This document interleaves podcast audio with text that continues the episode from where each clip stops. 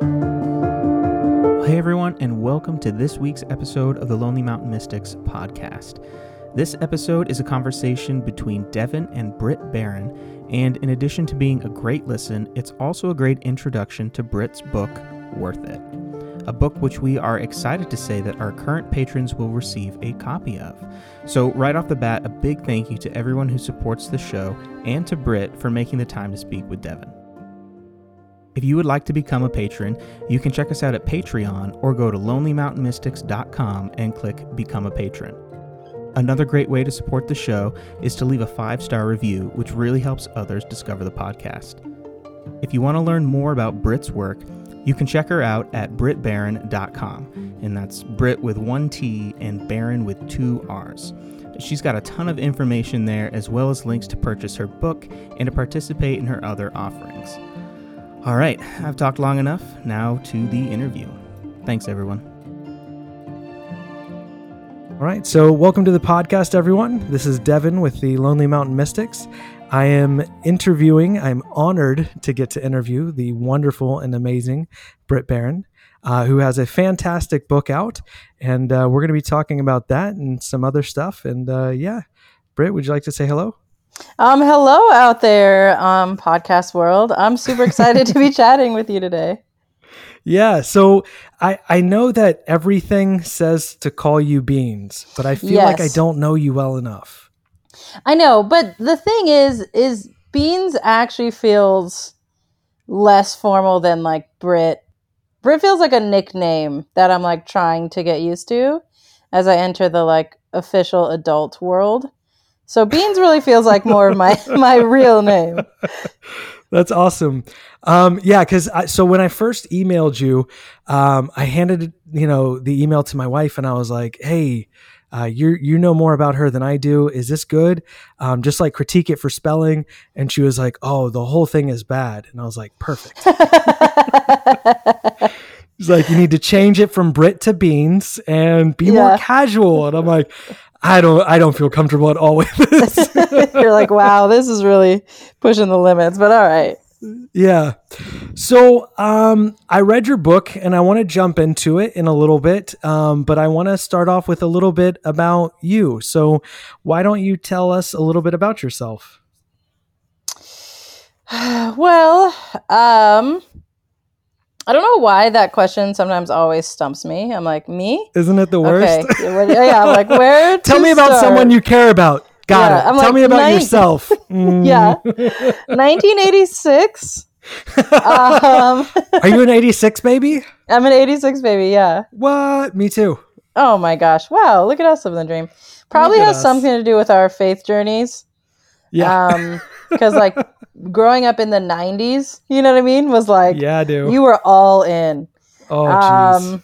So that's a little bit about me, to be honest. I grew up deep in the evangelical scene in the 90s too. So it was like at its peak. You know what I mean? Like I was just telling someone the other day, there was like a world, like you could live in a world inside of a world. Like you didn't have to leave evangelical bubble like for anything, because we had Christian bookstores, Christian movie theaters, Christian concerts, Christian clothing lines, Christian bowling alleys. Like we were going off.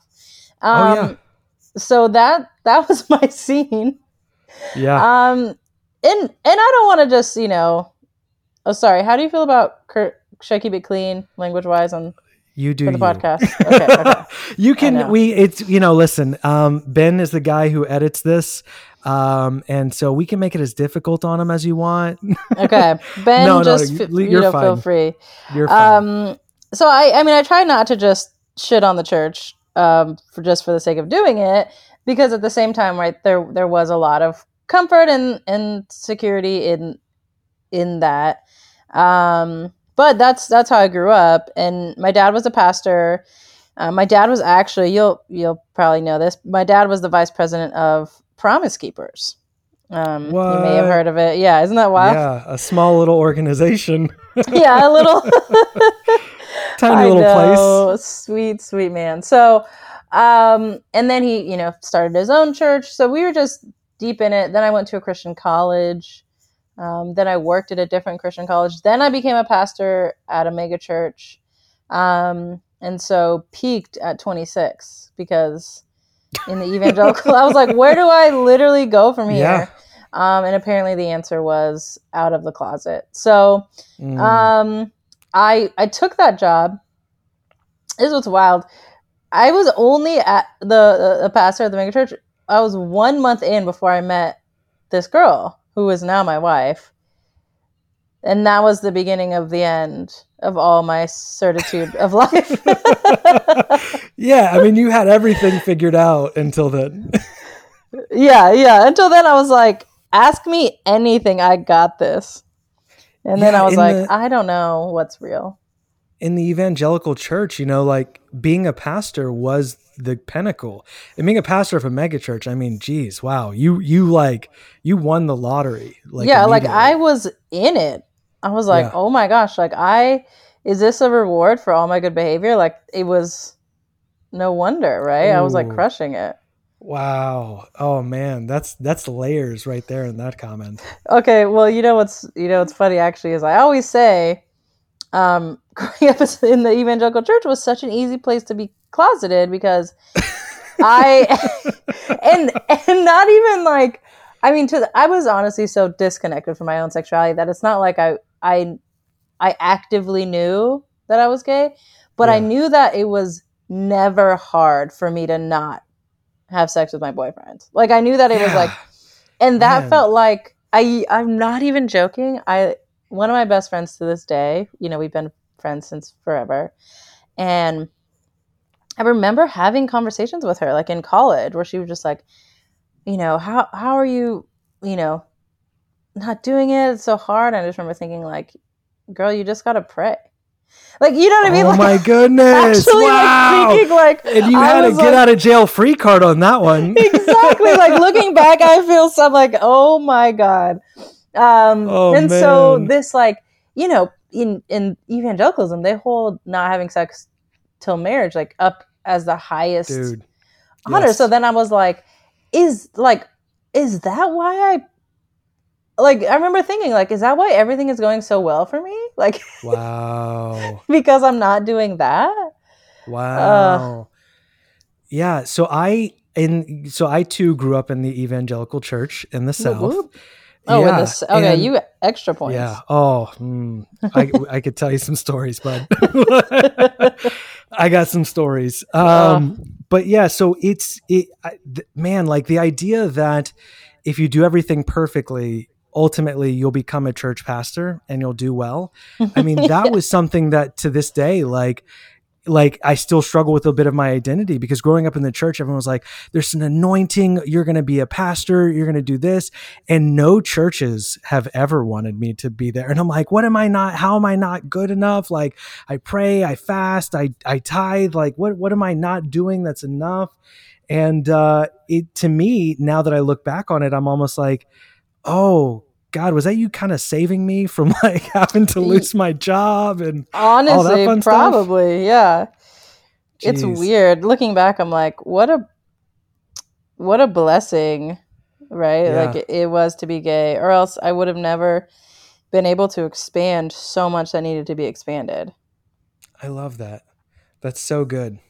Fun little fact, since we're talking about closetedness and the church, this podcast started with us sitting in a church closet. We were literally in the closet of a church discussing our struggles with our faith. Wow, it's like Inception. Yeah. If you go back, if you ever listen to the first episode or maybe the second one, if you ever hear just a loud noise in the middle of it, it was me knocking over a bunch of Christmas decorations onto myself because we were like so cramped in this closet. I couldn't even like move to itch my nose. Man, what a metaphor. Right? It was so poignant. Yeah. So I love the book, and the book talks a lot about like you coming in touch with your sexuality and like being in the church and working at the church and the challenges of what that was like. Tell me tell me however much you want to tell me about that, because I'm so fascinated with one, the idea of like deconstructing and being a, you know, being in somebody who's LGBTQ and in the church. And two, also like, what was it like to discover that part of yourself, like while working for the church? Yeah. I mean, it wasn't fun per se. It was, and you know, it's, I always like to say the further I have to remember how hard it was so that I can accurately talk about it, because also, I don't know if you're familiar with the Enneagram, but, I'm an Enneagram 7. So like I can reframe the crap out of something. So because it has brought so much goodness and so much freedom and so much healing to my life, it's hard for me to not want to go back and reframe, but it truly was really, really hard. I remember my wife and I, so she also didn't like fully consciously at the front of her brain know that she was gay either.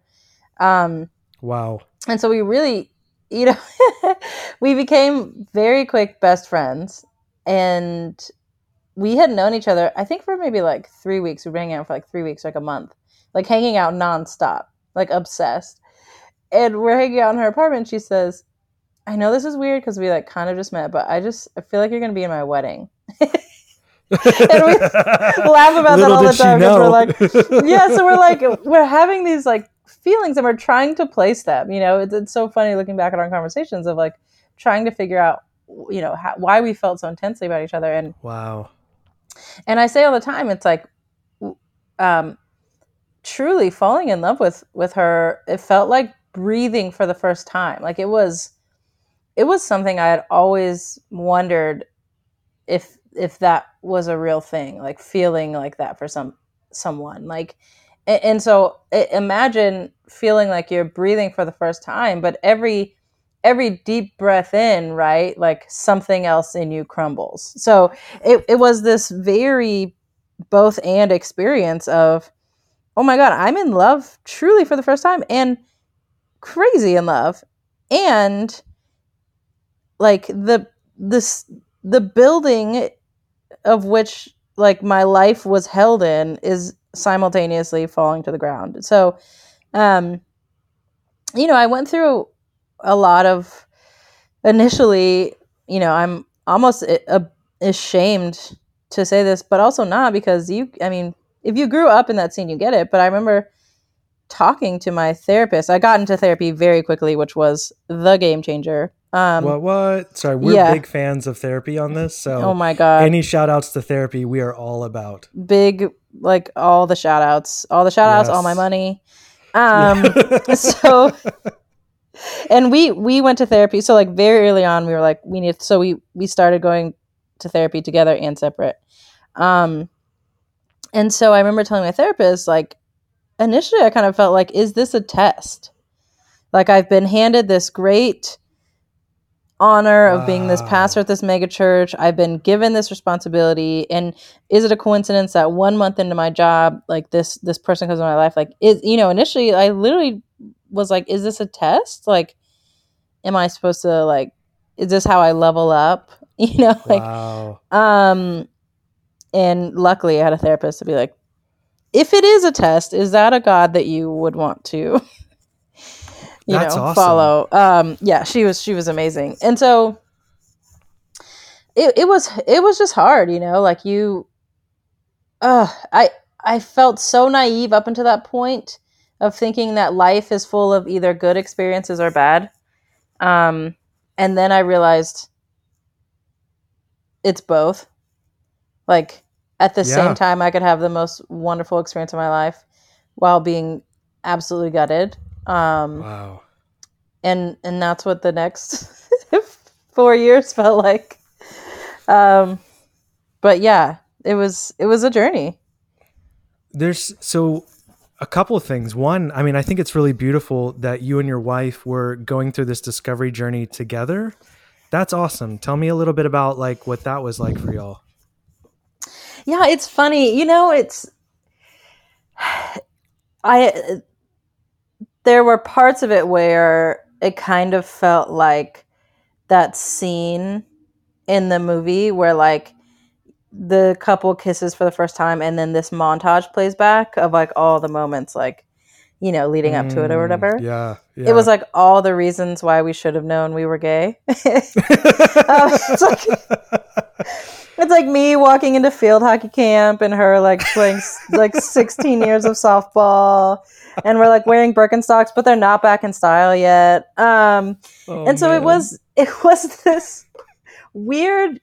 So she had the same thing. I mean, it's hilarious, but she also was like, man, it's really, she also felt that extra bit of holiness for having abstained from sex with her boyfriends, of which she had like two months each, you know, like you guys definitely cheated.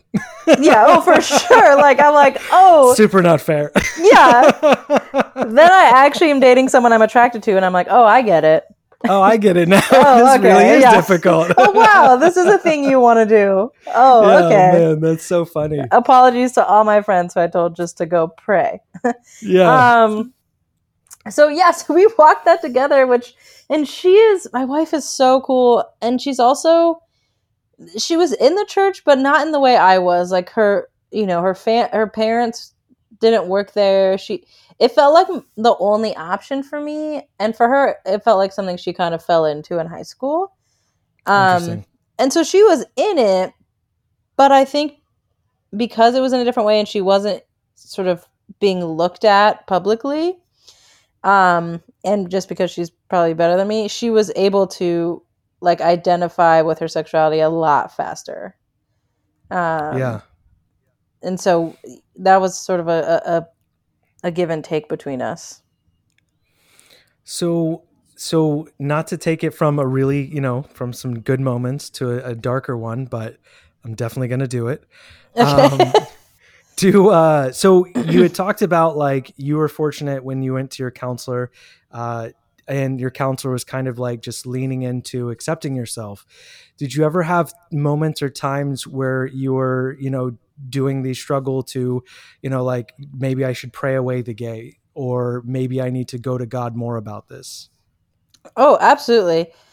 I mean, we would, even together, we would go back and forth. Like, wow. Maybe like, no, this is something we need to just like put to the side, or, you know, I remember we would be sobbing. I literally remember this one conversation where we were both sobbing and we were like, quote unquote, walking away from our relationship. And we both sort of said like, oh, I hope you can find like a boy who will love you this much. Like we were so confused. Wow. And so I vacillated hard between like, I'm okay. No, of course this is not okay. Like, and that's sort of one of, I think, the biggest dangers about the evangelical church and the way that it's set up is it almost doesn't matter what you believe about yourself or what you believe about God or you think God believes about you. Like that only becomes true when someone in authority can corroborate the story for you. And so like so many people, I had just become so used to like not trusting the voice in my head unless it was echoed by the voices of authority around me. So, hey, I think this thing is true. Let me ask another pastor. Oh, they also think it's true. It must be true. Yeah. And now then all of a sudden being in a place where it's like, okay, shoot. Like, am I going to trust my gut? Am I going to trust like something that feels right? Like, am I going to trust that even if no one else is corroborating that story? Except for like this therapist, you know? And so that at times it felt like, because I had never experienced anything more pure than loving Sammy. Like it just felt good and right and true. And so at times I would hang on to that and be like, that's enough. Like there's no way this could be wrong.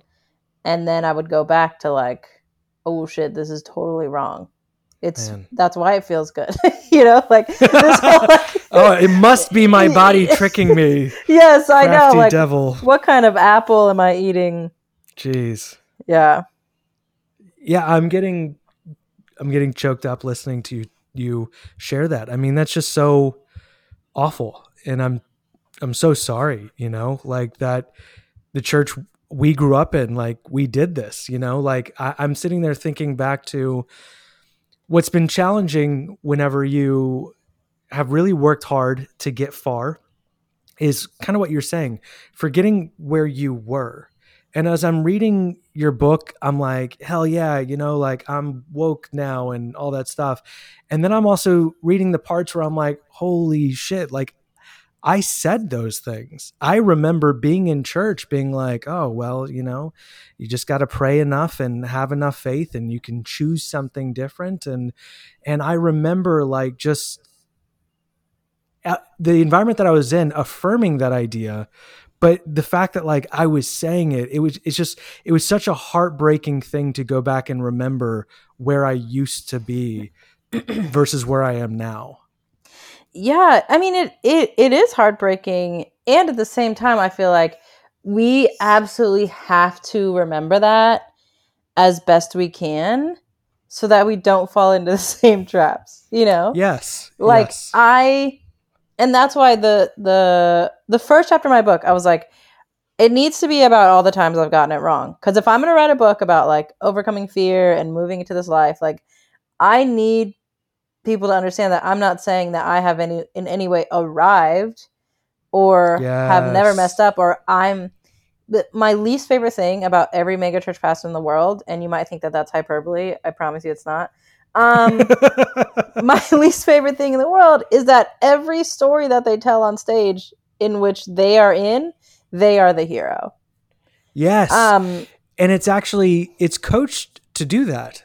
So yeah. I didn't realize this. So I used to do like, so I've grown up in the church, had lots of friends in the church, but could never actually like be on staff at one. However, when my wife and I moved up to New England, a few of my friends were church pastors. And so if they wanted a Sunday off, they would just kind of call me up and I'd go preach at different churches and stuff.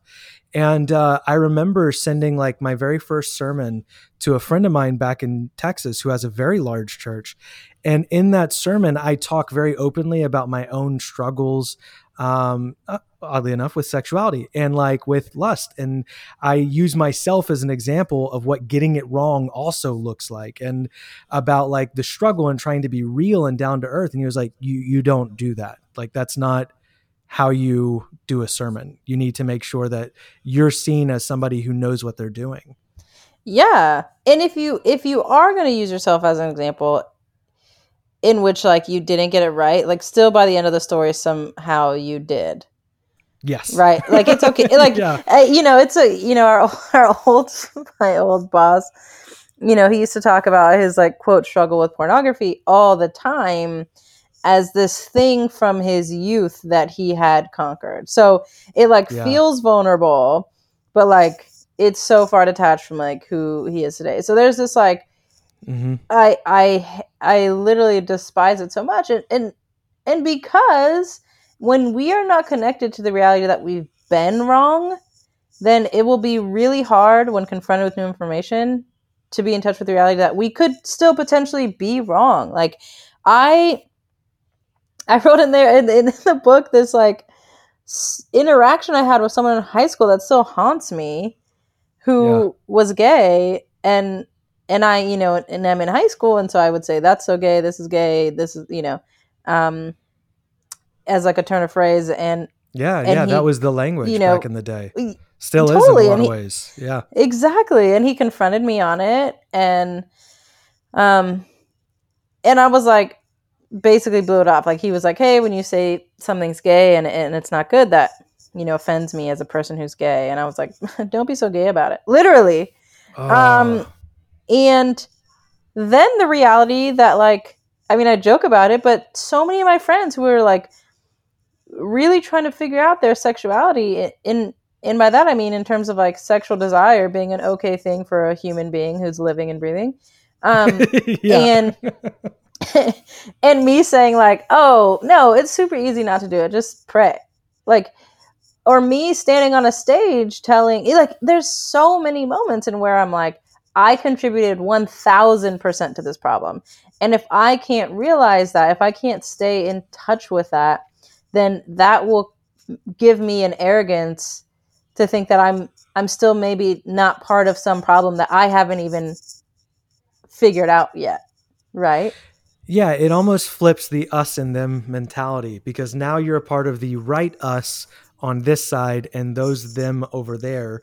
Wonderful grammar I'm using. Yes. But those people over there are now the enemy, and you haven't really, you haven't actually changed or grown. You've just, though you've changed positions, you still have the us versus them mentality. Totally. And that's the bummer, right? Like, it's, do I absolutely speak out against homophobic churches? Because like my friend Kevin always says, bad theology kills. Yes. And it absolutely does. However, I also understand that doesn't mean I agree with or am like promoting, but I get it. I get how like elusive and comforting that sense of certitude is. Like, I get that. I know how painful this quote I share it all the time. It's my favorite quote from James Baldwin. And he says, I imagine the reason people cling to hate so tightly is because they fear once the hate is gone, they'll be forced to deal with pain. Oh, man. Yeah. My man, James. That's awesome. I would be snapping my fingers if it wasn't bad audio for the podcast. Right, exactly. But I think about that all the time, right? Like, it's painful for me to think about the ways in which I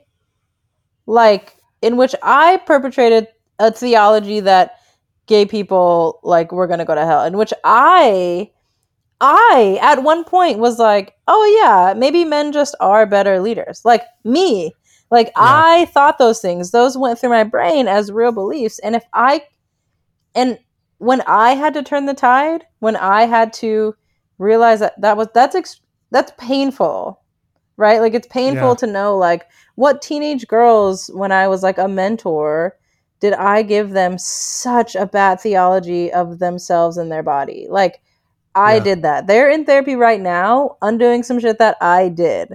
And that's hard to reconcile. And I think that discomfort is what keeps people from evolving. Because it's even with, right now at our country's experiencing racially, it's like, okay, well, I want to be on the side, but like, then I have to deal with the fact that maybe I've said a lot of racist things. Like, maybe if I allow this thought to be true, then what does that mean for the jokes I've made and oh my God, I can't deal with that. Never mind. Right. Yeah. Yeah.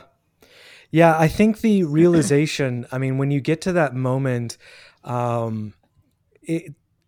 my personal life, it was that moment whenever I realized in the goats and the sheep parable that Jesus is saying, right, where the goats did all these great things in the name of Jesus. And he's like, but you never did those things for me. And they're like, when did we see you? And he's like, when you did these to the least, whatever you did to the least of these, you did to me. That moment in realization where you're like, yeah, wait, I'm one of the goats. Uh-oh. I thought I was on the right side the whole time.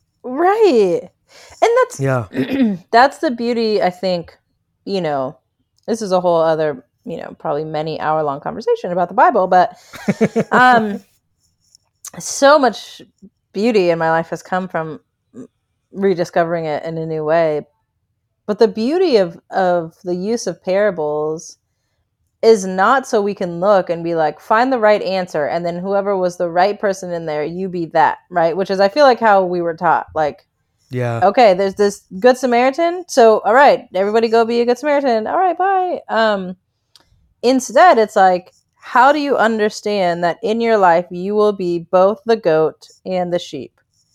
How do you, and at one point, the least of, like, in your life, you will be the good Samaritan. You will be the person lying on the floor needing help. You will be a passerby.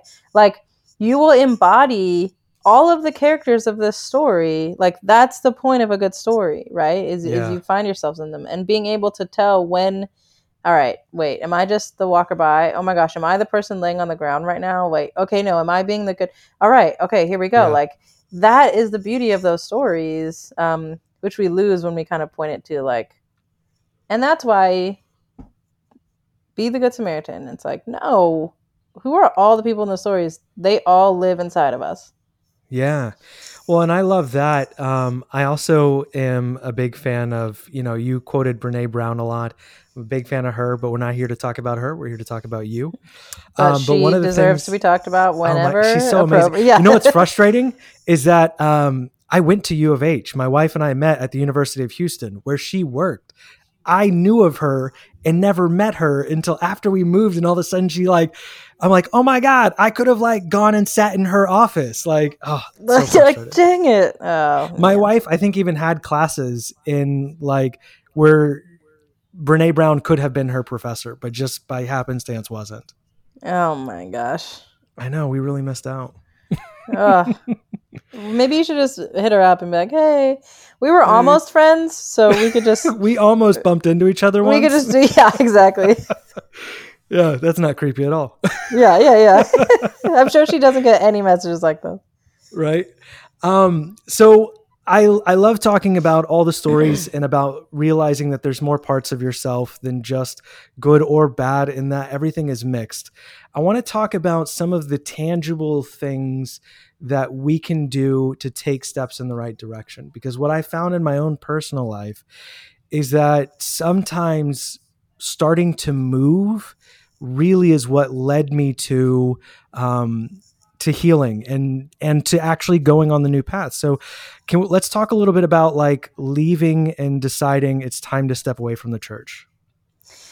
Yeah. So my dad always says he does a lot of things, one of which is he does a lot of like executive coaching now. He has since, left Promise Keepers and the church world. He's the best. Yeah, I like your dad, by the way. The next time you guys talk, tell him some random dude named Devin thinks he's amazing. I will absolutely tell him. But he always says, in terms of being a supervisor or leading a team, he always says the best time to fire someone is the first time you think about it. And he always says like, you know, someone will sort of mess up at their job or do these things. And the thought won't even cross your mind like, oh, I need to fire them. Right. So for that thought to even cross your mind, things need to have gotten to a place where it's probably appropriate. And I think about that sometimes because I talk to so many people who are like in the church and they said, well, I've been thinking about leaving for a long time, but like, and then lists some number of reasons. And I think, you know, sort of paraphrasing my dad, right, that the best time to leave the church is the first time you think about it. Man, that's good stuff. You can, oh, my kids love the choir. Oh, I this, oh, I that. Man, like if you let yourself linger, you're just adding unnecessary stress. And here's the thing. It doesn't have to be some big extreme. Like I sat with a friend one time and she was like, talking about her experience and she struggled even to muster and utter out the words. She was just like, I don't know if I could even call myself a Christian anymore. And I was like, then don't. If that's the thing giving you a heartache, then don't. Oh, geez. You know what I mean? Like she was like, you know, I the teachings of Jesus really resonate with me and I'm trying to dive more into what that means and how to live my life. And I'm like, so do that. Like, I don't know what our obsession is with like, oh, can I still hold this title? Can I still be a part of this club? Can I still like, no, what? If that's what is the most important, then, I mean, we need a whole new set of reevaluating. Yeah. Why didn't we have this talk like a year ago, Britt? You know, where were you when I needed this? Yeah, come on. So my wife and I spent a long time thinking about leaving the church. And I love what you're saying. It's super practical advice. And I I, you know, having been somebody who took a long time to finally leave, and it wasn't just that we were leaving the church we were at. It was that we were leaving church, you know, mm-hmm. and we specifically decided to leave because we kept the thing that really pushed us over the edge is we have friends who are in the LGBTQ community, mm-hmm. and we wouldn't invite them to the church we were going to. Mm-hmm. And it was like a secret shame, like not even that. It's that like we always were. What's really hard is that we felt like we've always been deconstructing, but we just didn't have a good word for it until very recently. Yeah. But we were in the church trying to like change it. I remember one mm-hmm. of the reasons why I wasn't welcome in certain leadership positions in the church I grew up in was because I wanted to have, you know, gay people at our church. Like, mm-hmm. let's invite them in. Like, oh, but it's a sin. More reason to come in. Like, right, you're yeah. not pushing me away from this idea. You're just embedding it deeper. And then up here, it was just one of those that like, I just don't trust you to be safe with my friend. I don't trust what you're going to do with my friend's heart when they come here, because this is a hard place. And this is a friend, like the one that really stuck out in my mind. She grew up in the church, and we were the first people that she came out to as bi because she was so scared of just like saying it out loud because of the church that she grew up in. And she was like, and I don't know how to tell my family. And I was like, well, let's talk about that. Maybe we don't start with your family if you don't feel like they're safe people. Why don't we start with some other people and work our way up to that? So that way you have courage, and because it's probably not going to go well. And I remember having these conversations, and I'm just thinking like, I can't imagine how far backwards we would set her if we brought her here and one of these people said the thing that I hear them say all the time. Right. Right. And that's where, you know, I don't know how to like tell people, like the stakes are high for all of our lives. Like this is again, more burnout Brené Brown talk, but like if you want to be in the arena, like you're gonna take hits. So if you want to live a life that stands for anything, if you want to live a life that means something, you want to live like for people, you're gonna lose, right? You're gonna miss out. This is you know, I think about again another piece of scripture that has been comforting to me as I have sort of reclaimed, rediscovered, right? After the deconstruction is the reconstruction, and that's an important part yes. of this journey. But if you want to, you know, if you want to lose your life, if you lose your life, you'll find it. If you try to keep your life, you'll lose it, you know? Yeah, yeah. And I remember the way I used to think about that, or was told to think about it, was like, because your life's not yours, give it to God. And then you'll have it. Which was always confusing. But I think that in the reality of things, like understanding that like our, like taking losses for ourselves, for what we believe in, for people, like that is where the living is. Like if you try to keep your life exactly as it is in the same way, you try to keep that certitude, you try to keep those rhythms, you try to keep that community, you try to keep that church, you try to keep, like that's not life. And so, you know, as I'm grateful for the gift of my own sexuality, because it forced that exit, right? Like I need to marry this woman. I need to start a life, you know. I think when it's so good, less pressing and you're a little more on the fence, right? You can sort of linger, but at the same way, it's like you got to take those losses. That's where it's at. So, one of the things that I love in your book is I like the fact that you like emboldened certain lines. The problem mm-hmm. with that yeah. is I was like, oh, she should have emboldened this one or that one. And then I realized like the whole book would have been bold and it would have lost the effect. Yeah. Like, you have a lot of really beautiful and really poignantly said things. Like I was an English major in college. So when somebody can just like say something really well, it's the best. And you're good at it. You. Yeah. Thank so you. One of the things that I love that you say a lot in the book, and I'm glad you say it a lot, is either choice is going to be hard. Staying mm-hmm. in the same place where you're not comfortable, where you're miserable, that's going to be hard. getting out of your comfort zone and stepping into something new, that's going to be hard. They're both going to be hard. Do the one that will yield the best results. Do the one that leads to freedom. Do the one that will fulfill you. And I love that you really put them on the same plane and say, no matter what you choose, it's going to be painful and it's going to be hard. However, one of these has a decidedly better outcome. Absolutely. And, you know, when I was like, okay, I'm going to write this book about overcoming fear, doing all these things, like what I don't want to say is, hey, if you do the thing you love, like everything will be great. Like this has been, you know, there have been some brutal parts of this journey. And I would do it all again.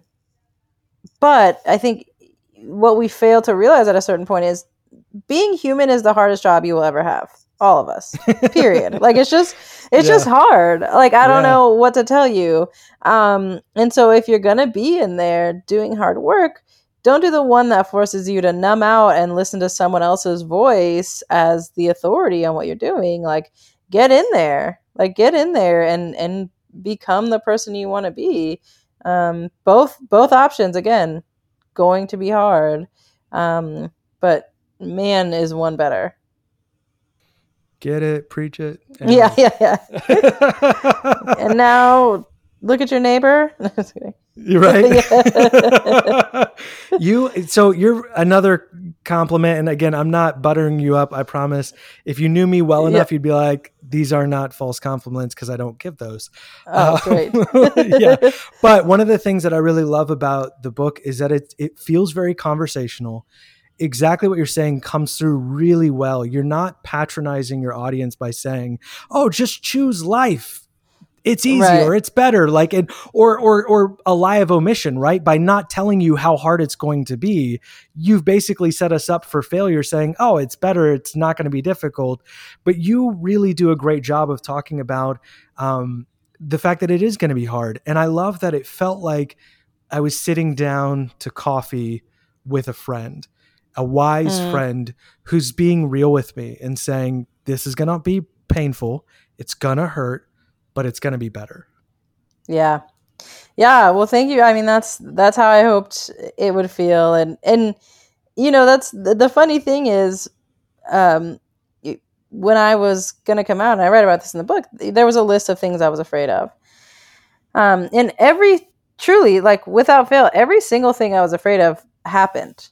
It wasn't like, oh, wow, what was I even scared of, you know? Because sometimes, you know, sometimes that's true, right? You're like, oh, I don't want to jump off the diving board. Like, you know, what if I die, you know? And then you do it and you're like, oh, okay, that wasn't that bad. Everything I was scared of happened. And that's the beauty of it, is that I would still do it again. And so that's not to say like, because I had that false association, you know, mostly from the church that, hey, if I'm doing the right thing, it will be easy. That's how I know it's right. Because the Lord blesses you. Yeah, exactly. And so just going in and feeling like I was getting beat up, but also feeling like, hey, at least I'm getting beat up as me. Like, you know, doing this thing like I believe in. I was down. That's awesome. I love, again, I can't say enough. I hope everyone reads it, you know, as a cis male dude, hetero, your book was super helpful. And so I say that to hope that anyone, doesn't matter who you are, read the book. It's phenomenal. But I felt really empowered and emboldened in a lot of the decisions that I made. And a lot of the decisions that I felt unconfident in before. And I think one of the things that you, and not to give too many spoilers, but one of the things that you really drive home well is that freedom and healing are best done when shared. Yeah. Yeah. I mean, that has been so much of our life. And in, oh gosh, the ways in which... I mean, it's really wild how you don't even know, not who's watching your life, and I don't mean that in a like, so don't make any mistakes, you know? But just the reality of like, man, we were listening, we were watching, we were, when you're in a place and you desperately need a lifeline, you'll find it wherever. And so that's, you know, one of the reasons we say, like, we're super, like, just dumb and, like, lovey on social media. And part of it is just because, whatever, it's social media and we're millennials awesome. And we love each other. Yeah. Because it's great and adorable. Yeah, for it. Yeah. But also we're like, man, in 2014, what I wouldn't have given to see just two happy lesbians on social media. Like, and that feels like such a little thing. But I mean, I was scouring, like, my worldview to be like, is this possible for me? Yeah. And so all of the little ways in which we find it, they don't even have to be like, here's my manifesto. It's like, if you living free, truly living free, will inevitably enable the people around you to find their own freedom, as different as it might be, right? Yeah. Yeah. Well, and I think what you communicated really well is the fact that it doesn't have to be coming out of the closet as gay. We all have something that shame has forced us to hide or to put down. And so whatever it is, and I love that you kept it, not just, it wasn't like making it universal, but just reminding that though our struggles are different, the feelings are very much the same. And I don't necessarily know what it's like to feel the way that you do, or to experience what you've experienced, but I know what it feels like to feel oppressed by a system that is designed to keep me in a very specific position, whether I enjoy it or not. And so I love that you did a great job of really making it accessible to a wide array of people, because the suffering that we experience is much more universal than we realize it is in the moment. Totally. That is the moment I decided to write the book, because initially I was like, this is such an isolated, you know, experience. Like, how many closeted megachurch pastors are there in the world? Probably more than I think, but so much intersectionality for you. I felt so bad for you. I was like, oh man, what else? Oh, another thing? Oh geez, this poor woman. I know, literally. But I was like, oh, this is such a specific experience. Like, this isn't a book, you know, like, and what was wild is that once I was able to get down to, like, what was the core thing driving the difficulty in that experience, and it was disappointing the expectations that other people had put on my life. And then that felt like, oh, we all know that feeling. Yeah. Right? Like, do I do what's true to me, what I believe in, or do I not disrupt sort of the comfort of the people around me? Like, oh, we get that, right? Yeah. Yeah. And I mean, I know that we're, you know, I want to respect time. And so I want to kind of get towards one last question. Okay. But as you've deconstructed, was there a time whenever God seemed intangible, no longer there? And as you began reconstructing, has God changed? Have you re-encountered God? Tell me about that. Yeah. Yes. So when I feel like initially started this deconstruction, one of the things that was so scary about it, was the reality of how fragile God felt. And part of that was growing up, you know, in an environment where they made it seem like, hey, you watch the wrong movie, or like you go to the wrong haunted house, and like you're going to find out that God isn't real, or like, you know what I mean? Like, you look behind the wrong curtain, you look under the wrong rock, and everything will shatter. Like, it just felt fragile, and so fragile that my attraction to another beautiful human being could shatter it. So I feel like I tried in the very beginning to hold both, like hold God in the way that I had come to know God in this sort of like fragility, and also hold like my own evolution. And at some point I had to let God go. And when I mean that, I mean, I had to let everything that I knew about that God. Well, not everything, but that sense. And that felt incredibly painful because it wasn't like, oh, I need to let this go so it can become something else. I did not know what was going to happen, right?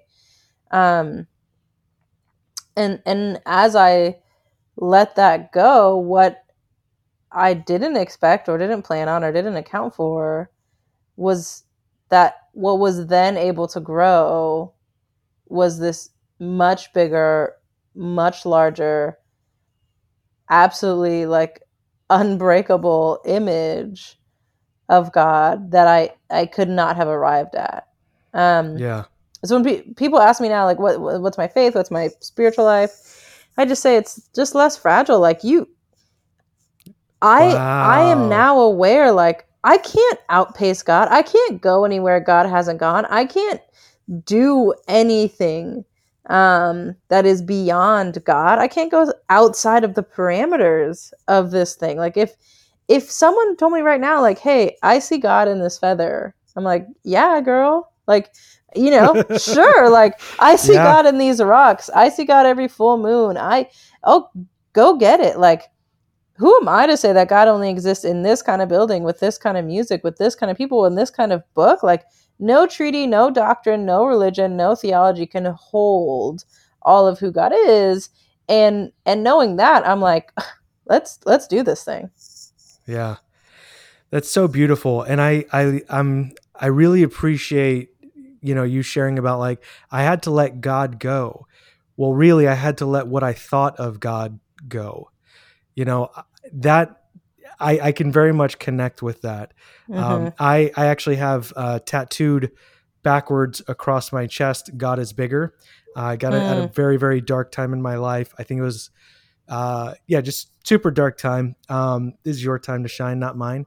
But I realized that, like, as I've gotten to the place where I'm at now, that for the first time ever, it's true. I genuinely believe. Because the God that we grew up with was so fragile, so frail. So fragile. And super bitchy. So, like, petty. Like, I'm like, how could God be that petty? Yeah, how could you be big and be that petty? How could you be a good father and be that petty? How could you be, like, Alpha and Omega? How could you be, like, anything and be that petty, that frail, and that easily pissed off? Right. It's like, oh, you kissed a girl, you'll burn for eternity. You're like, wait, that doesn't add up. Yeah. What about, and this is what kills me is, you know, when you look at Jesus talking himself, saying, like, you know, what parent would give their child a fish or give their child a serpent who asked for fish, a stone who asked for bread? Us heathens who are capable of evil things can give good gifts. How much better can God love us? And it just felt like those words were never really very true whenever you had to do everything a certain way to make God happy, or else you were screwed. And the certain way, right, felt so arbitrary.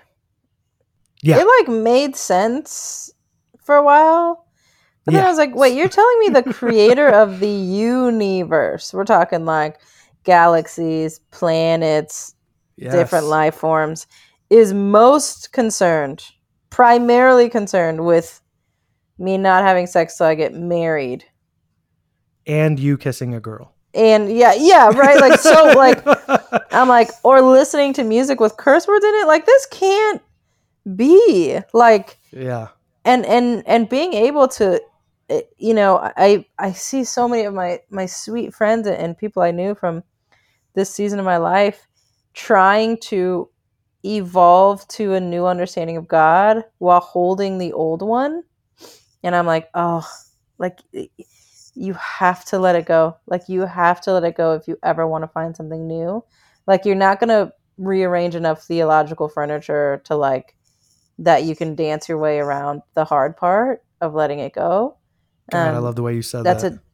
It's a necessary part of the process. Yeah. I feel like I'm at a church service right now. I want to just be like, amen, amen. Yeah. Preach, sister, preach. And like, I got my pastor vibes on right now. You do. You really do. And I miss going to church in the South. so much for that. Yeah. So I don't think we can really end it any better than that. I love your final comment about, you know, you've got to let go because you can't rearrange enough theological furniture to dance around what you're trying to. Man, that's good. Man, that was good. Did I say that? Yeah, that was you. Hold on, let me go back. Write that down. We'll play it back. I'll send you a copy. I love it. Well, I'm going to stop the recording here. But I just wanted to say thank you so much for being on here. Any final plugs, as shameless as you want to be? What do you want us to learn about, buy, all that good jazz? Yeah. I mean, you can get my book, Worth It. I have a Understanding Racism 101 course available. You can follow me on Instagram and BrittBarron.com. You can find all the things. Yeah, and we will put all of that in the show notes.